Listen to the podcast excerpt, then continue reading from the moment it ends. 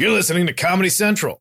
You know, one thing I admire about these kids is that, in a way, I, it's a strange thing to say, and I, I say it really in the most positive sense possible. Uh, a lot of these kids come from wealthy backgrounds, right? The school in Parkland was like a school, it's an affluent neighborhood. Uh, these kids have grown up having most of the things they need. And in a way, it's interesting to see how they approach life because you can see they go like, no, I don't understand why I can't get the thing that makes sense. I can't get the thing. Like, you know, this is people using their privilege, if that makes sense. You know, because these kids are like, no, I don't, I don't accept this world.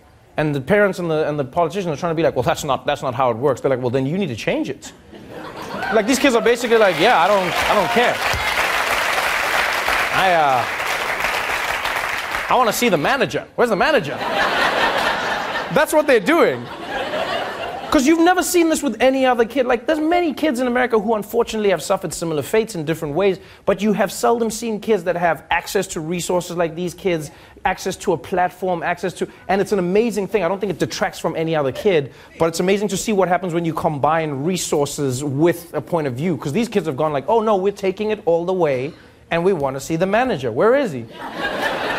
He's waiting for Trump to come out in like his little McDonald's hat, and he's like, "Can I, can I help you? What's going on?" The Daily Show with Trevor Noah, Ears Edition. Watch The Daily Show weeknights at 11, 10 Central on Comedy Central and the Comedy Central app. Watch full episodes and videos at thedailyshow.com and follow us on Facebook, Twitter, and Instagram for exclusive content and more. This has been a Comedy Central podcast.